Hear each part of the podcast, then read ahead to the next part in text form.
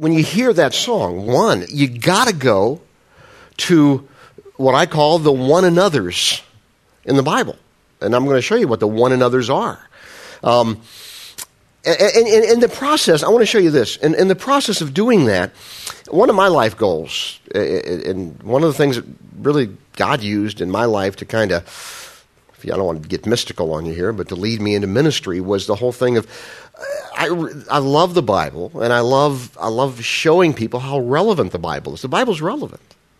It's incredibly relevant. It's always interesting to me. A little side note, and I know I've said this before. Um, it's always interesting to me that when you have uh, pastors who, who um, empty churches and so forth, the, the, oftentimes the hierarchy or whomever will, will, say, well, you know, he needs to be, he's too smart. I've never been accused of that. Um, it, it, he's too smart and he needs to be in the seminary or Bible college teaching other pastors. And I'm always like, what? To be boring? Is that the deal?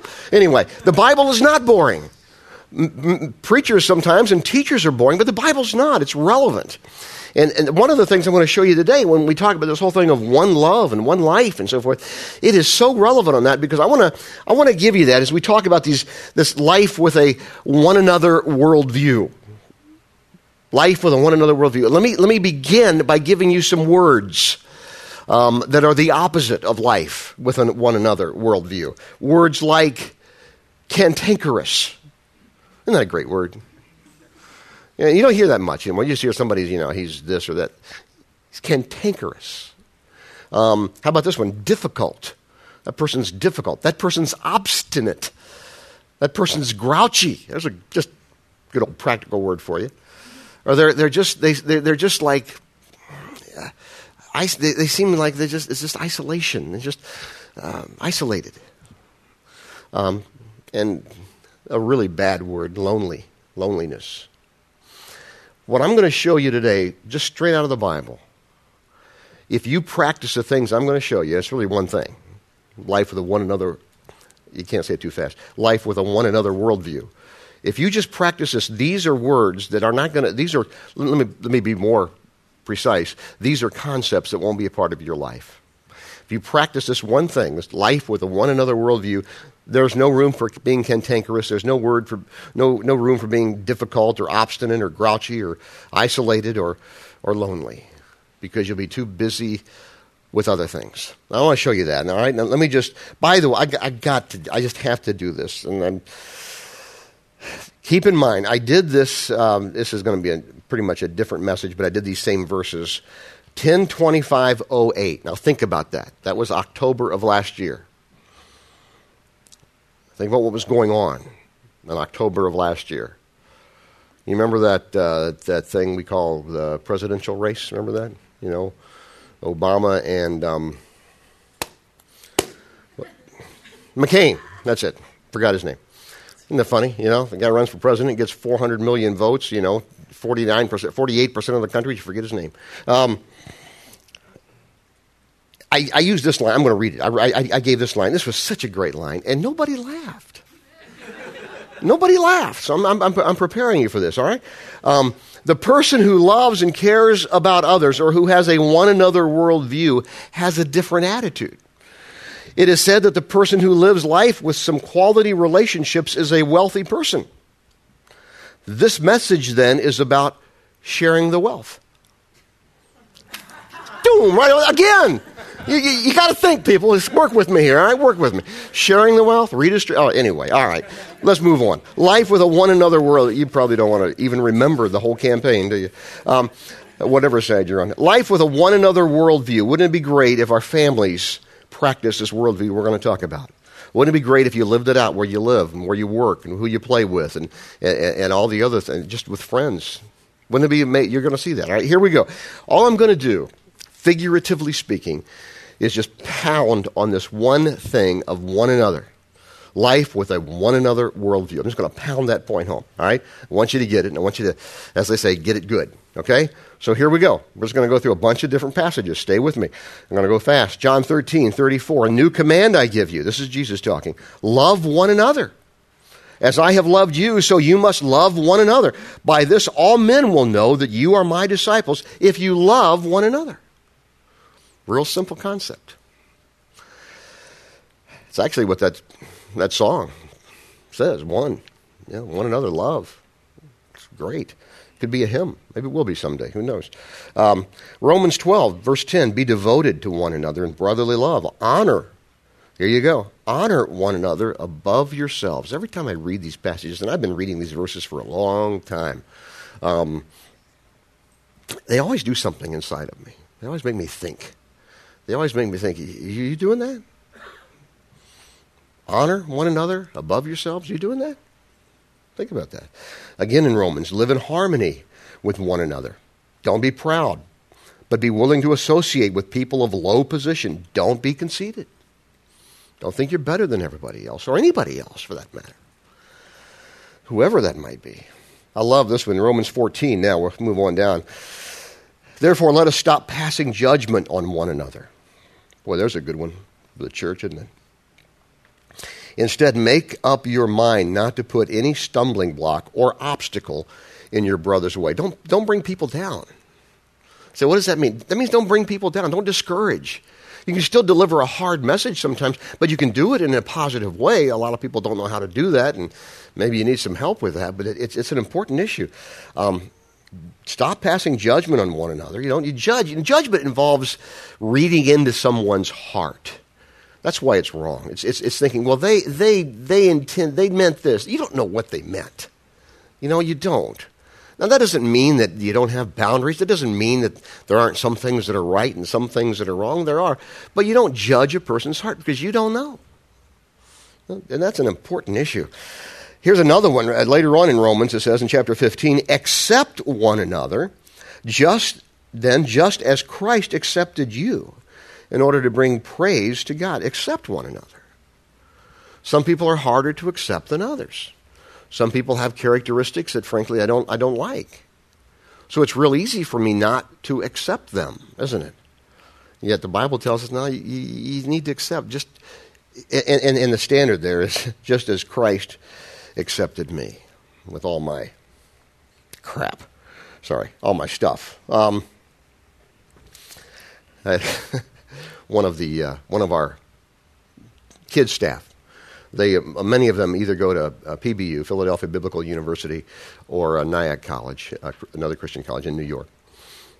And one of them just said to me today, "Hey, would you come? I'm, I'm trying to get you to come speak in one of our chapels. This is a PBU. They have chapel like three or four times a week." And I said, "Sure, let me know. I'll be happy to come down and speak." And they said, "Would you say crap?" So. I said, sure. Yeah, the pastor says it. Okay. Anyway, funny how certain things stick with people, isn't it? Um, here we go. Romans 15. You know, we accept, God, Christ accept us, we accept others and all their stuff. Romans 15, I myself am convinced, my brothers, that you yourselves are full of goodness, complete in knowledge, and competent to instruct one another. That's for all of us. Sometimes we need to instruct one another. What is that? That's not in a Pharisaical way. It's in, in a very humble way to, hey, you know, maybe you ought to try this. Maybe somebody's having trouble in their home. Maybe it's with their kids. Maybe it's just in their own life, their own personal life, or whatever. Um, you know, sometimes we all need to do that with, with each other. That's his point here. You see how this doesn't fit with, with the whole thing of being isolated, being lonely, being cantankerous, you know? It just, you, you can't, those things can't be into, into your life when you're living a life with this one another worldview. Here's a good one Romans 16. Greet one another with a holy kiss. All the churches of Christ send greetings. And you think, well, why did you throw that in? That's a cultural thing. It was a cultural thing. And it was a probably like, like what we see in Europe, where you often see, you know, a little kiss on each side. First time it ever happened to me, I got to tell you, a guy came up to me and he was from Europe, and I wasn't really, I was in, uh, in the church where I was before I came here, and I really wasn't, at that point, I hadn't been to Europe, I hadn't been really outside the country. And so, the, you know, to have to be a, a, guy uh, like I am, and have a guy come up to you and just start, you're like, what the heck is going on here? You know, he was showing affection. That's all, and and, that, and that's all he meant. And, and, and all, the, the point, the reason I bring this up is because whatever your cultural sign of affection is, whether that be, um, a, a, you know, a kiss or whether that be a hug whether that be a, a, a handshake or now uh, the, the, thing I'm very fond of with the pig flu going around and everything. The uh, well, that's what it is. I mean, they call it the swine flu. Call it what it is. Um, I love the I love the I love the, the, the whole fist the fist bang thing. I love that. I love that. You know. And don't worry, you don't have to do that with me afterwards because I always go wash my hands after each service anyway. But anyway, but the, the point here is whatever cultural sign of affection, sometimes that's really an encouraging thing to do. And it might just be a, a you know a, a, a hand on the shoulder. Uh, and that's his point here. When you, when you live life with a one another worldview, you think, you know, hey, hang in there, you know, or God bless you, good to see you. It's just a, it's just whatever that thing happens to be. Uh, Galatians chapter 5 puts it this way you, you, my brothers, were called to be free. Watch this. But do not use your freedom to indulge a sin, to do whatever the heck you want to do, to indulge a sinful nature. Rather, serve one another in love. Serve one another. Boy, that's a new concept, huh?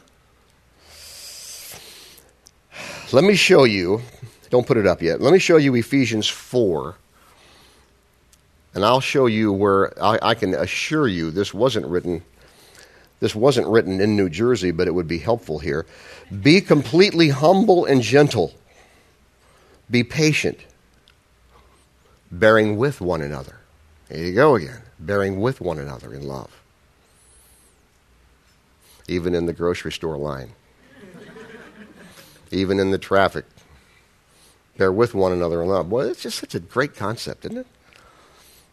Later on in Ephesians, he says, Be kind and compassionate to one another, forgiving each other just as God forgave you. If you come here very often, you know that I say that a lot. That, that, you, that you, if you're a follower of Christ, you, you, you can't have a problem with forgiving others. You can't. Not if you understand the forgiveness of which you have from Christ. Because nobody can ever sin against you as much as you have and as much as I have against Christ. Nobody can ever do that. That's why, I, you know, it might be hard. It might take a while. It might be a process. I might need some therapy to help. But in the end, I, I, I have no choice but to forgive. It, might, it may change things. I'm not saying, you know, you got to forgive somebody and you got to go back and loan them money again. I'm not saying that, but you still have to forgive them. May put up some other boundaries, but you, you'd have no choice. It's not an option. Forgiving each other just as Christ forgave you. Ephesians 5, submit to one another out of reverence for Christ.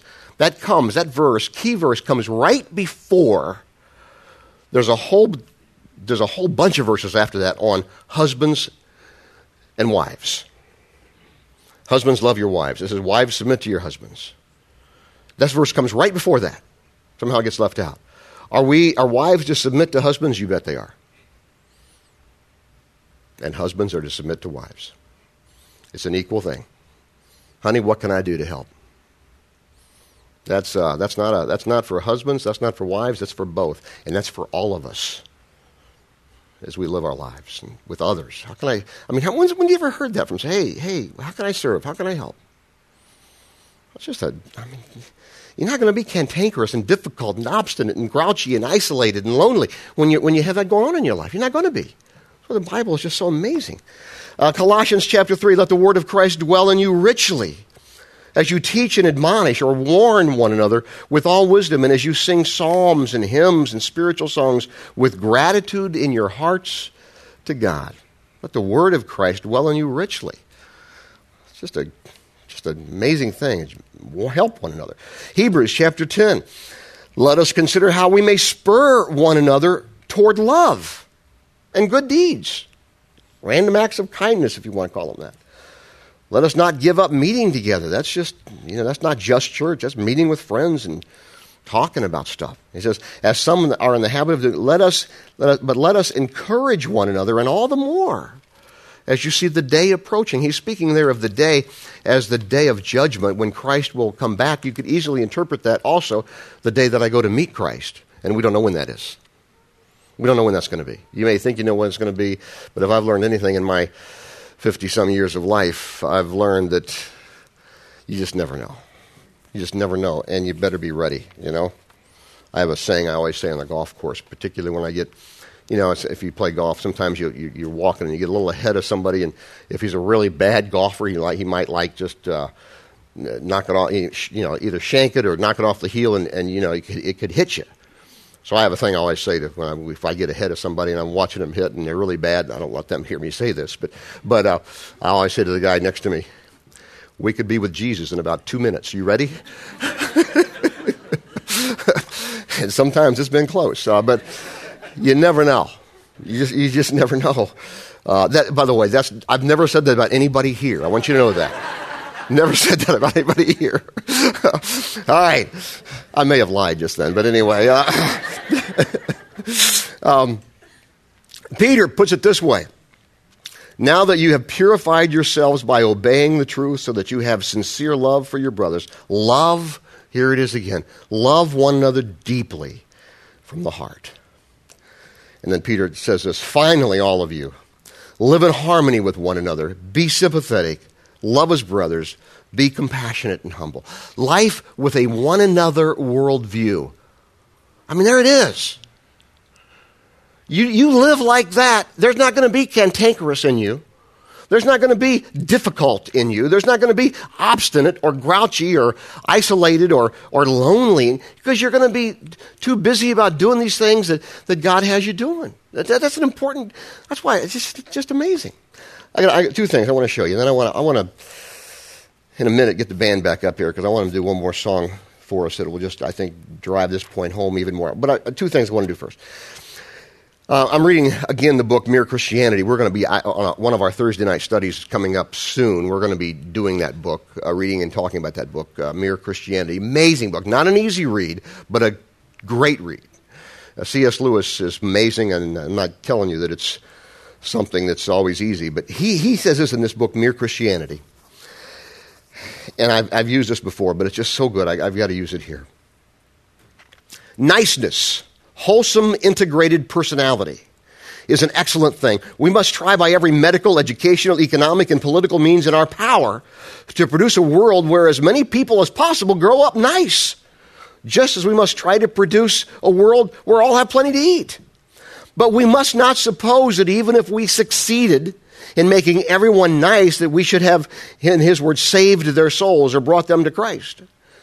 A world of nice people, content in their own niceness, looking no further, turned away from God, would be just as desperately in need of salvation, his word, or coming to Christ, as a miserable world.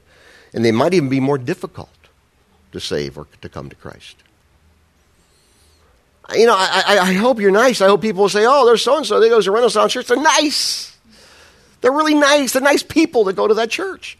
I hope that's the case. But I hope it's not just a behavior that's learned, it's got to come from somewhere else. And that's what I want to show you from, from, from Ephesians in the, in the words of the apostle. Now, all glory to God who is able, through his mighty power at work within us to accomplish infinitely more than we might ask or even think.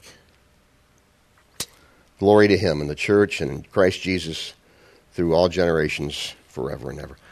Christ can produce that one another worldview in us as we yield to Him. Not looking for a behavior, we're looking for character that comes from within and one's relationship with God and Jesus. I'm going to pray, and as I do, I'm going to ask the band to come up, and they're just going to drive the point home with a great song that just tells us you just persevere, you just walk on. You walk on. Let's pray together. God, thank you for your love, for your grace, for the abilities that you give us, and to produce in us this, this one another worldview that we're not capable of doing on our own. We thank you for that. And we thank you for Jesus, who came and lived and suffered and died and rose again to give us not only the forgiveness of sins, but the ability to live a life like this. And we thank you in Jesus' name. Amen.